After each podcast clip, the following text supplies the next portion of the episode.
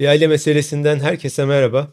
Zeynep sana da merhaba. Merhaba Serdar. Bugün pırlanta gibi çocukları konuşacağız. Kimseye hayır demeyen, kimseye itiraz etmeyen, vay ben de bunu istiyorum diyemeyen, ne ihtiyacım var diye sorulmayan, durumdan vazife çıkaran, sorumluluklarını her zaman yerine getiren ama ben de buradayım diyemeyen çocuklar. Pırlanta gibi çocuklar deyince Zeynep aklına gelen biri var mı? Var. İlkokuldan var yani. Bir tane bir çocuk vardı. Adını söylemeyeyim şimdi. Hı hı. O pırlanta gibi bir çocuktu. Çok onay görüyordu, takdir görüyordu. Her zaman yapılması gerekeni yapıyordu. Ama ben pırlanta gibi çocuk olmadım yani. Uyumlu bir çocuk oldum ama kendim öyle pırlanta gibi hissetmedim. Çünkü bizim evin pırlantası bendim.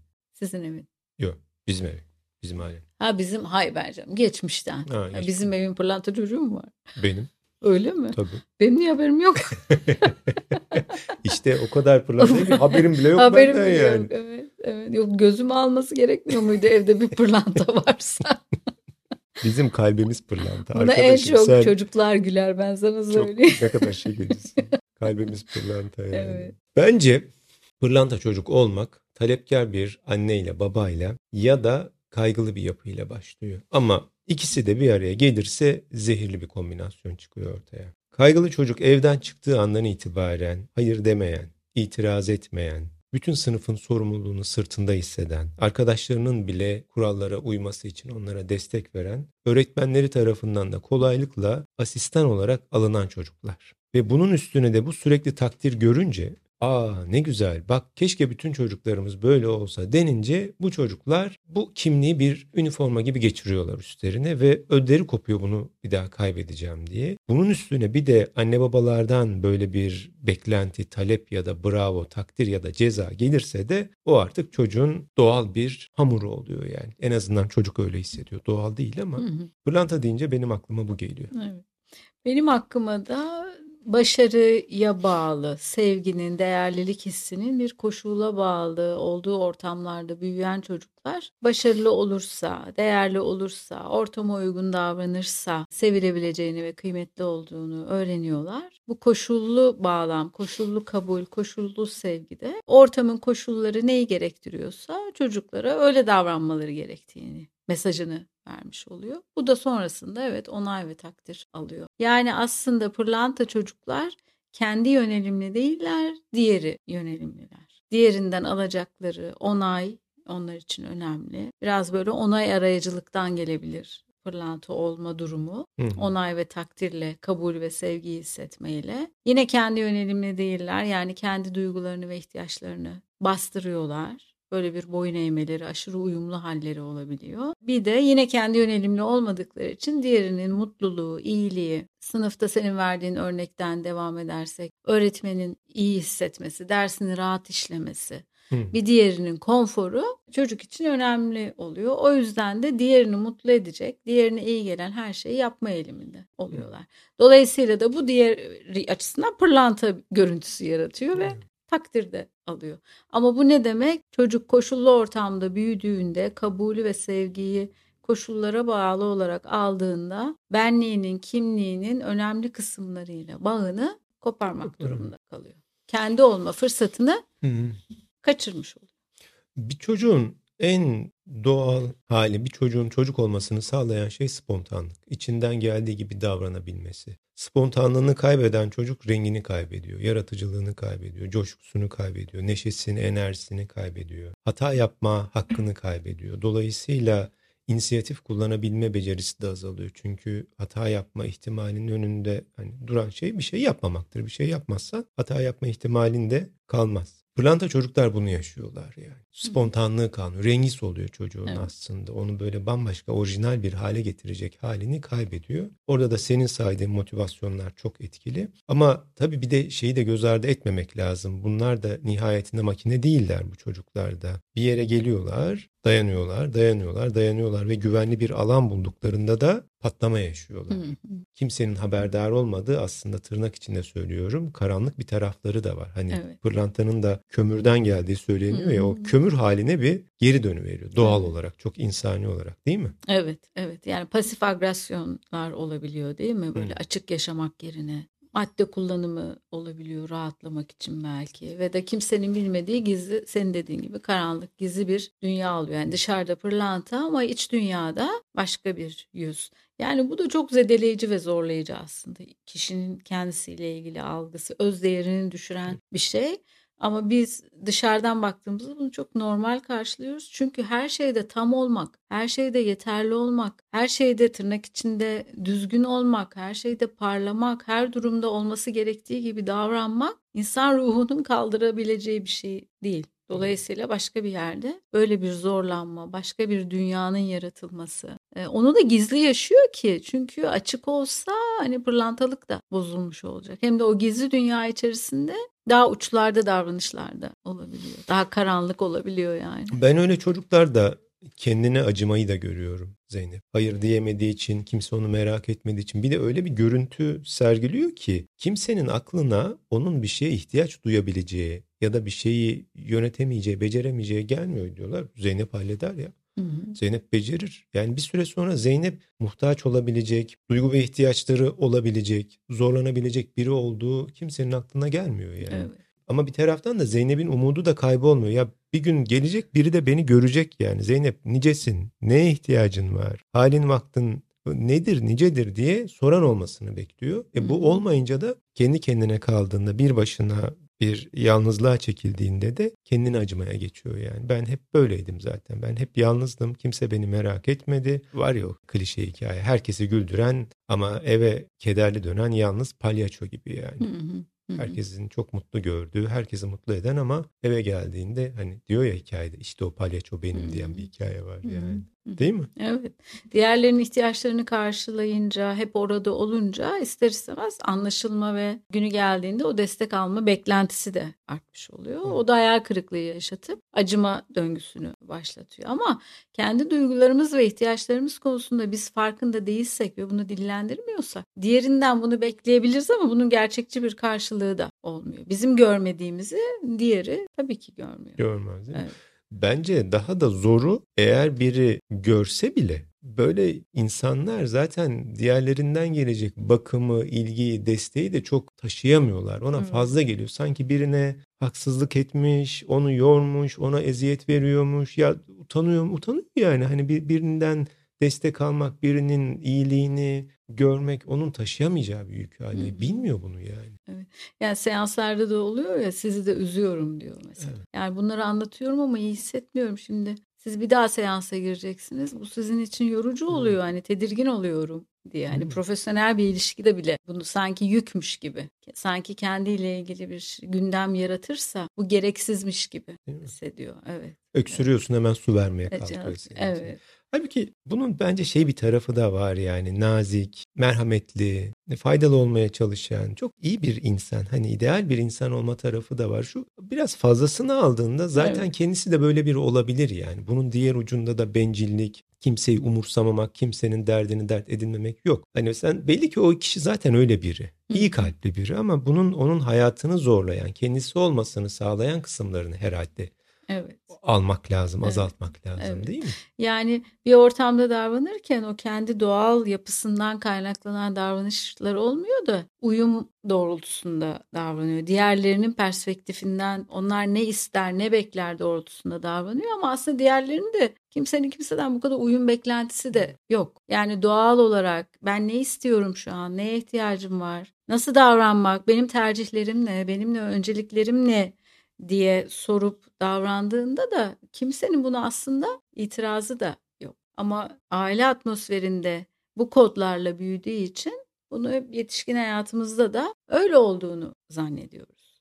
Bir de kendiyle çok meşgul olan, evin merkezine kendisini yerleştiren ebeveynler bazen bu anne oluyor, bazen baba oluyor. Özellikle en büyük çocuğa veriliyor bu görev, bu misyon onun memnuniyeti, onun yüzünün gülmesi, onun ihtiyaçları yerleştiğinde yavrucak ilk çocuk ona bakım vermekle yükümlü hissediyor kendini. Bu bir hasta anne olabilir, bakıma muhtaç bir anne olabilir, duygusal problemleri olan bir baba olabilir. Çocuk ona bakım vermeyi, onu iyileştirmeyi ya da onun modunun düşmemesini ya da diğerlerinin kalbini kırmamasını, diğerlerine zarar vermemesini sağlayabilmek için durumdan vazife çıkarıyor. Ne yaparsam sorun çıkmaz. Ne yaparsam tepki göstermez, ne yaparsam şiddet uygulamaz, ne yaparsam diğerlerine sert davranmazı öğrenen çocuk biraz kendini fedayla yükümlü hissediyor ortamda. Hmm. Ama şimdi konu aslında başka bir yere de gidecek. Bazen de bu kendini feda gizil bir büyüklenmeci hani Azize sendromu dedikleri bir yere de gidiyor. O öyle biri ki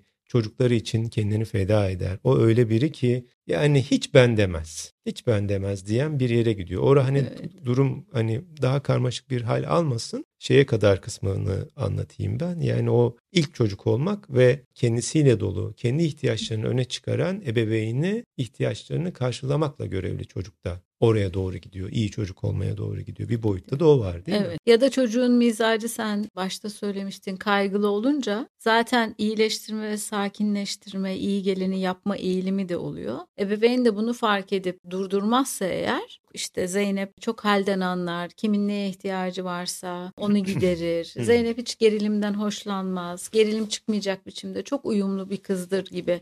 Aslında Zeynep'in altta yatan kaygılarını yatıştırmak için bunu yaptığını ebeveyn fark etmezse bu da takdir ve onay alan bir şeye dönüp işte Zeynep'in ileride öyle bir yetişkin olmasına da neden oluyor. Çok koldan geliyor yani senin söylediğin kol çocuktan kaynaklı başlangıç olarak mizaçtan kaynaklı bir kol ama en sonu bunun sonu gerçekten kişi sonra belki 40 yaşına geliyor ya ben ne istiyordum Hmm. Ben neden hoşlanırım? Ben neyi severim, neyi sevmem bilmiyorum. Yetişkinlerin hani neye ihtiyacın var sorusu genelde eğitimlerde ya da seanslarda sen de biliyorsun. Bilmiyorum ki hiç sormadım Çok ben bu soruyu kendime. Sonradan yıllar sonra öyle bir normal ve olağan bir döngü haline geliyor ki insan içinde bulunduğu durumu da fark edemiyor. Ama hmm. nereye kadar? İşte öfke tepkilerine kadar. Gizli belki kimsenin bilmediği bir dünya kurduğunu ve orada rahatladığını fark edene kadar ya da çocuğunun hayatında çok yer alamadığını görene kadar. Çünkü gölge olduğu için, hmm. aşırı uyumlu olduğu için çocuğunun ihtiyaç duyduğu rehberliği veremediğini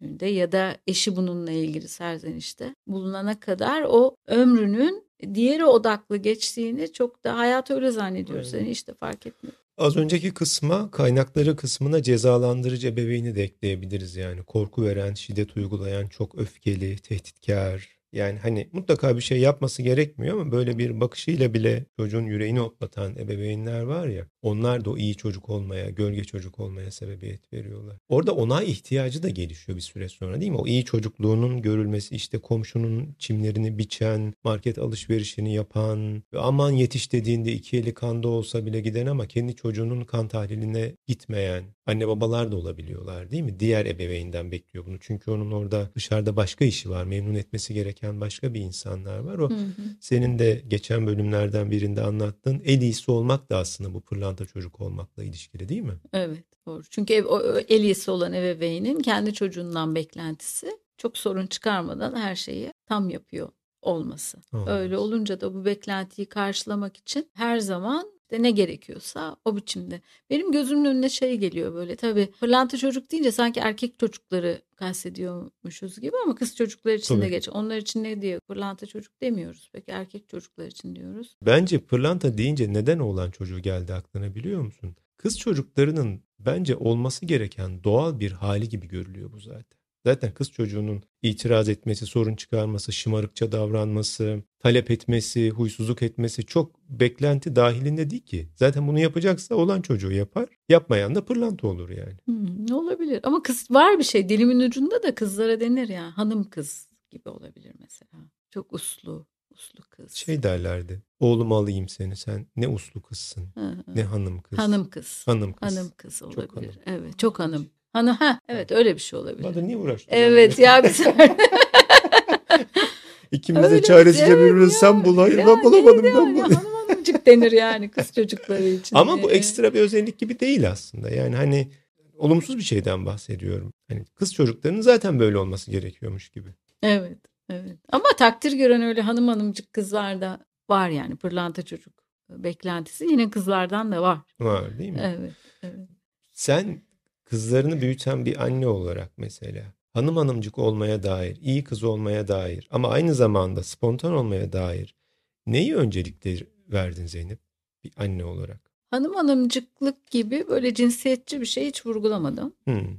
Yani. Ya ben onu hani iyi çocuk olmayı söylemek evet, istedim. Evet, Hani ama bunu da özellikle de vurgulamadım yani. Hı. Yani ahlaklı, toplum içerisinde insanlara saygılı da kendini de ortaya koyabilen kız erkek yok. insan kimliği vurgusunu yaptı. İçinizden geldiği gibi ama diğerine başkasına e, zarar vermeden ortamı da bağlamı da gözetin. Bununla ilgili çok konuşmalar yapmadım galiba şimdi sen söyleyince de ama Bunlar konuşulmaz vurgusu. ama hani bir koordinat olarak evet, kullanılır. Evet. Senin koordinatların bir anne olarak neydi mesela? İnsanlara ne tavsiye edersin? Bu nasıl öğretilir çocuklara? Valla yokmuş demek ki bununla ilgili koordinatlarım. Bence çocuk. var.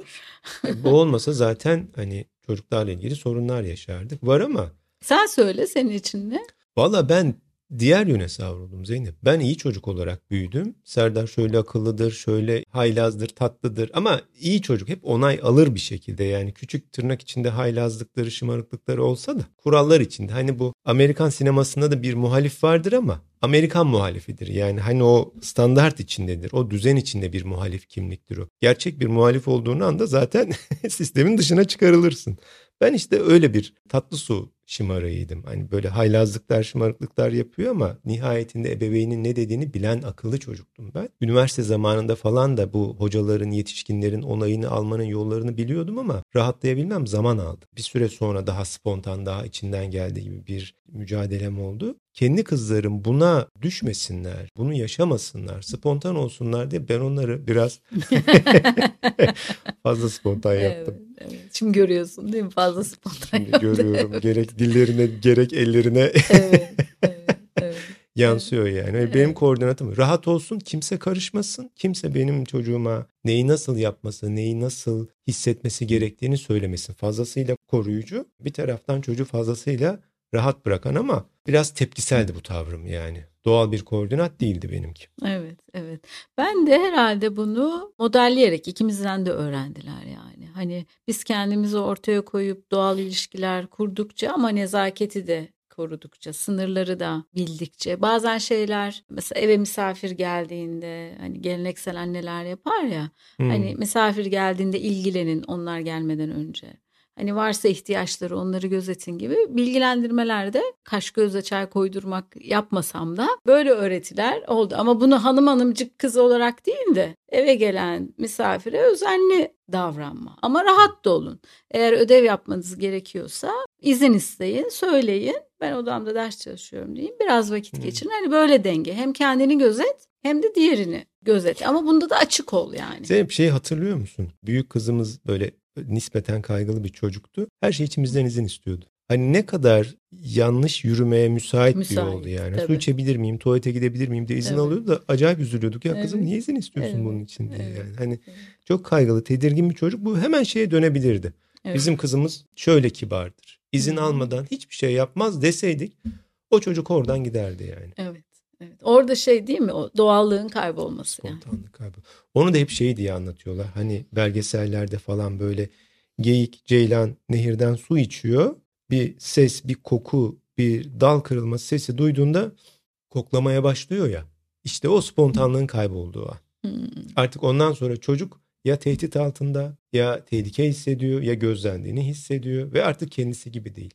Kendisi gibi olmayan bir çocuk da orijinalliğini kaybediyor, rengini kaybediyor. Rengini kaybeden, orijinalliğini kaybeden bir çocuğun orijinal bir fikir bulması da mümkün olmuyor. Verilen problemleri doğru çözüyor ama kendisi yeni bir problem yazamıyor. Ya da verilen problemlere öğretildiği cevapları, çözümleri bulabiliyor ama kendi çözümünü bulamıyor yani. Ve bence de bir insanın hayattan zevk alabilmesinin en gerçek yolu, en doğru yolu kendi gibi olabilmesi. Pırlanta gibi olabilmek bunun önündeki en büyük engel. Sen olamıyorsun. Rengini, kokunu bulamıyorsun. Bunu bulabilmen kırklarına geliyor. Kırklarında biri sana neye ihtiyacın var diye sorduğunda kala kalıyorsun. Gözlerin doluyor. Burada danışma ortamlarında olduğu gibi. Sonra can hıraş bir şekilde bunu bulabilmeye çalışıyorsun. Ama bir insana, anne babalara hani söyleyeceğim bir şey. Zarar vermek istiyorsanız çocuğunuza yapabileceğiniz en büyük kötülük onun orijinalliğini, spontanlığın içinden gelebildiği gibi, geldiği gibi davranabilme hakkını onun elinden almaktır yani. Evet. Çok kalp kırıcı. Evet. Evet. O zaman her his örneğin normaldir, olağandır, kabul edilebilir. Oradaki esneklik ne olacak? Hani dinleyenler peki ne yapacağız Şımartalım sorusuna mı? karşılık ya. evet yani. Her şeyi hissetmesi normal ve doğal. Tüm duygulara ev içerisinde, ilişkinizde yer açmak bunun yolu olabilir. Ayıplar, diğerleri ne derlerle çocuk büyütmemek olabilir. Hı hı. Bu mantıklı, bu mantıksız, bu saçma gibi kendi e, zihinsel yargılarınızla çocuğu değerlendirmemek olabilir. Yani bu ne kadar saçma yaptığın bir şey dediğin an zaten çocuğun enerjisini darmaduman etmiş oluyorsun. O çocuk spontanlığına yer açmak, aksiliklere yer açmak, tırnak içinde saçmalıklara yer açmak, eğlenceye yer açmak. Çocuğun doğal ve spontan halleri duyguları, duygunun getirdiği enerji, neşe, coşku ve buna bağlı yaptığı davranışlarla Şimdi ortaya konuyor. Bunların altına şey yorumları yazılabilir. E ne yapalım? Hani bırakalım yapsınlar, bırakalım geçsinler gibi hani böyle liberal bir politika ama hayır söylediğimiz şey duyguların kabulü. Hı hı. Her türlü duygu kabul ama öfke kabul, saldırganlık değil. Anne baba bunu öğretir. Kendi haklarını savunmak kabul ama bencillik tabii ki kabul değil. Özgüven kabul ama kendini dünyanın merkezine koymak, kendi göbek deliğini dünyanın merkezi zannetmek kabul değil. Öyle rahatlık, doğallık kabul ama kabalık kabul değil. Yani Hı. duygular kabul ama uygunsuz davranışlara kırmadan, dökmeden tabii ki sınır koyacağız. Orayı durduracağız yani. Hı. Değil mi? Fakat çocuk o zorlayıcı duygularıyla, öfkesiyle, bazen huysuzluğuyla, ağlamasıyla kabul görmediğinde zaten o özgünlük denen şey kayboluyor. Ha, bunlarla gidersem kabul görmüyorum. O zaman onların istediği gibi gitmeliyim onlara. Evet. Yani çok ağlarsam duyguları kapatmaya yani değil mi? O duyguları göstermek demek ki kabul edilebilir bir şey değil. Çünkü ben çok ağladığımda şımarık olarak nitelendiriyorum. Çok Huysuz. su, sulu gözlü olarak değerlendiriliyorum gibi. Oralarda kabulü gören çocuk evet her türlü kendim olabilirim. Kendim olmak pırlanta bir şey zaten hissi yani. Asıl pırlanta. Pırlanta olmak için uğraşmak değil de çocuklara vereceğimiz hediye. Zaten kendin olduğunda bir pırlantasın. Pırlanta kendin olmaktan Korkma, olduğun gibi olmaktan korkma. Sen zaten olduğun gibi olduğunda ne kimseye zarar verirsin, ne yanlış hani e, düzeltilmeyecek bir şeyler yaparsın. Hatalar senin öğrenmeni ve gelişmeni sağlar. Bunlar birer deneyimdir. Hmm. Hem de kulağına fısıldamak. Yani kelime repertuarı ebeveynlerin ve de şu an yayını dinleyen yetişkinlerin kendilerine yönelik olsun, olabilir, üstesinden gelinebilir, hallolur Tamam bu böyle oldu ama tekrar yeni bir çözüm bulunabilir. Her duygu olan ve hissedilir ama her duygu da bir süre sonra aynı yoğunlukta kalmaz, geçer. Hani birini kıskanmayı bile yakıştırmıyor mesela pırlantalar kendilerine. Yani kıskançlıktan kimse muaf değil ki o duygudan. O da bir duygu ve onun da bir anlamı var. Dolayısıyla böyle kendine yönelik de bir kabul ve hoşgörü penceresinin genişletilmesi. Hmm. Ben kızlara bir şey olur mu öğretmiştim. Evet. Bir şey olur mu? Olmaz baba diyorlardı. Olmaz. Devam ediyor. Devam yani. ediyor. Bir şey olsa da düzeltiriz yani. Tabii düzeltilir evet. O yani. çok böyle çıklayarak yapıyorlardı. Şey çok hoşuma gidiyor biliyor musun ya? Mutfaktan bir gümbürtü geliyor. Ay evet. O kadar mutlu oluyorum ki ya. Ben iyiyim diyor ya. Biz böyle oluruz. Sen iyisin de o kırılan şey pek iyi değil. Valla ben çok iyiyim. Evet, yani evet. bir çocuğun yani böyle bir durumda önceliğin kendisinin olduğunu düşünmesi, anne babasının dert ettiği şeyin kendisinin olduğunu düşünmesi bir çocuk için bence çok konforlu, anne baba için de çok huzur veren bir şey. En hmm. azından ben böyle hissediyorum. Çünkü bizim kuşak düştüğü için ensesine tokat yiyen kuşak. Tabii. Ya. Önüne baksana lan diye yani. Ya da ağladığında lan ne alıyorsun diye böyle bir patlatılan kuşak yani. Ben hani böyle bir şey yaşamadım. Ama bizim kuşak öyleydi yani. Hı. Hani bir şey düşürdüğünde babam şey derdi bize kırın. Gavur malı nasıl olsa kırın. ne demekse bu. Onu da bilmiyorum yani. Evet. O yüzden şimdi çocukların öyle söylüyor olması bu da şeye anne babalara endişe vermesin. Bu şımarıklığa giden, sınırsızlığa gidilen yol değil yani. Tabii. Bir çocuğa hayır bence evet de öğretiliyor. Hmm. Anne baba makule evet dediğinde, süründürmediğinde çocuğu bir süre sonra ama hayır dediğinde çocuk bunu anlıyor zaten. Yani. Zaten mümkün bir şey olsa anne babam yapar. O zaman zorlamıyor yani. Evet. Şöyle. Bir de böyle anlarla aslında mesela başarısızlığa tahammül öğretiliyor. Her şeyi tam yapmak zorunda değilim öğretiliyor. Evet, Ama bir tabak kırıldığında yüksek tepki verince hataya tolerans olmayınca o çocukla kutu oyunu oynuyorsunuz. Yeniliyor kıyamet kopuyor. Evet. Sonra diyoruz ki bu çocuk başarısızlığa niye tahammül edemiyor? Yenilmeye niye dayanamıyor? Ama bu kabul atmosferi olursa her şey olur. Hepsi olurlar. Bir şey olmazlarla hmm. büyüdüğünde onu da tolere edebilir hale geliyor. Yani evet. pırlanta çocuklardaki temel şeylerden bir tanesi başarısızlığa tahammülsüzlük, hataya tahammülsüzlük, yanlış bir şey yapmaya tahammül edemiyorlar. Ve bunun içinde olabildiğince dikkatli, e, tetikte ve kontrollü davranıyorlar. Yüz okumaları çok oluyor. Hem kontrollü davranıyorlar hem de acaba işler yolunda mı diye öğretmenin, ebeveynlerin yüzlerini okuma, yetişkin olduklarında arkadaşlarıyla sohbete gidiyorlar örneğin. Bir şey içecekler, yemek yiyecekler.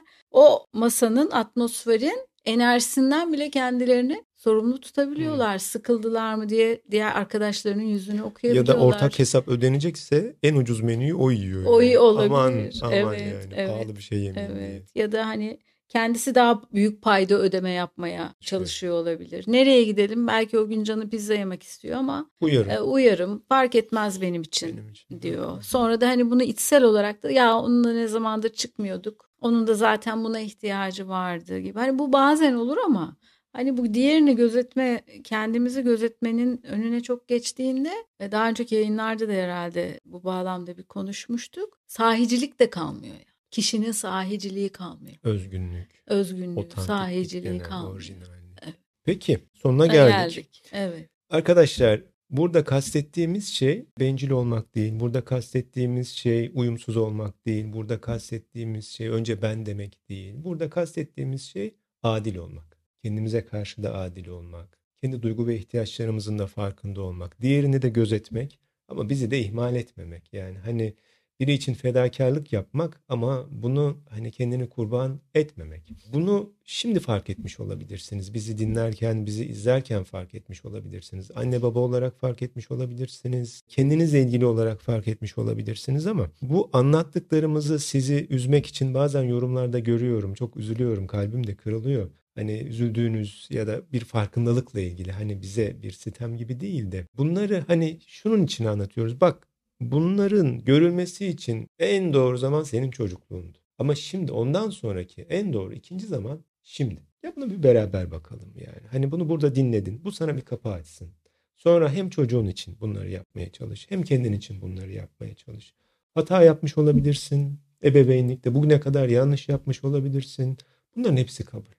Zaten bir gün gelip de aa ben hata yapmışım çocuğum pardon dediğinde ya da ben kendime haksızlık etmişim kendime de pardon dediğinde bu bence yeni bir dönemin yeni bir başlangıcın ilk adımı olur. Kendinizi bu adımdan mahrum etmeyin.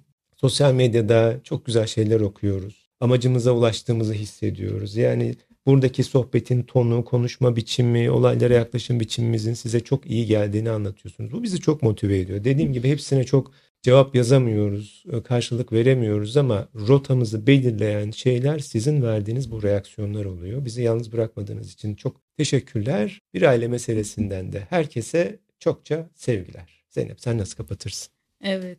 Özellikle o yorumlarla ve katkılarla ilgili benim de söylemek istediklerim var. Hepsini okuyoruz, hepsi üzerine konuşuyoruz ve gerçekten yaptığımız şu anki iş bizim için çok daha anlamlı hale geliyor. Bir tarafıyla da biz evet böyle hep arkadaşça sohbet eden bir çifttik. Hani bunu sizin şahitliğinizde de yapıyor olmak da bizim aramızdaki ilişkiyi de daha da iyi geldi. Yani biz size iyi geliyoruz. Bu işi yapıyor olmak bize de iyi geliyor. Bugünkü konuyla ilgili olarak da Pırlanta olmayın. Olmak zorunda da değilsiniz. Pırlanta gibi hissetmek önemli. O yüzden de biraz iç dünyaya bak bak. Çünkü zaten siz bir şey olmak zorunda gibi hissetmediğinizde ve bunun için zorlamadığınızda sizin çok pırlanta olan yaşamada diğer insanlara da katkı veren eminim pek çok özelliğiniz var. Nereden biliyoruz? Her insan gibi yani. Bir aile meselesinden çok sevgiler, iyi haftalar. Görüşmek üzere.